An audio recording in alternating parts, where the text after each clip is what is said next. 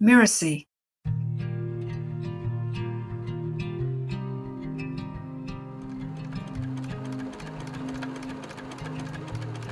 And so the tailor, having gathered together the beautiful scraps, began to sew.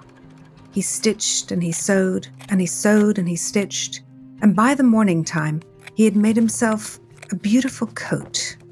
Now, when he wore his coat into the market, everyone admired it so much that the tailor decided to wear the new coat everywhere. And that's what he did. He wore it and wore it and wore it until it was all worn out. Or was it?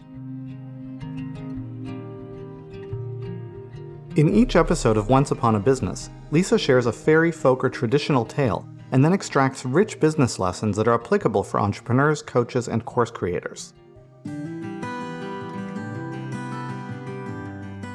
Stories always take us on a journey from one place to the next. Sometimes this journey is literal, sometimes it's metaphorical, but always we find ourselves transformed.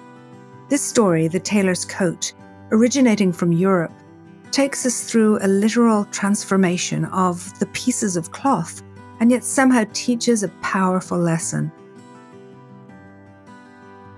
It does speak to a common entrepreneurial journey. Many of us start out working for someone else and give them everything we've got.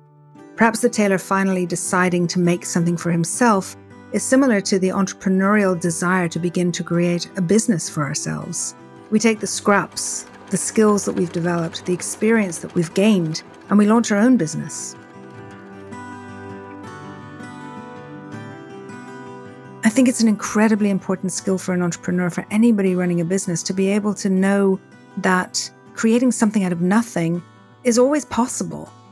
And it's often the way forward because it's out of the scraps of what's been done before. It's out of almost the missing pieces that are not quite there that we can actually bring our creativity and bring our determination and bring our vision to create something really wonderful, really brand new, and really beautiful.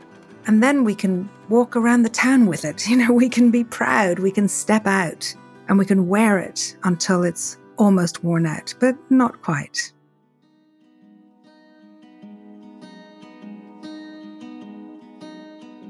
To hear more of Lisa's stories and learn the deep lessons they carry, make sure you subscribe to Once Upon a Business wherever you get your podcasts. We'll see you every other week with a brand new episode.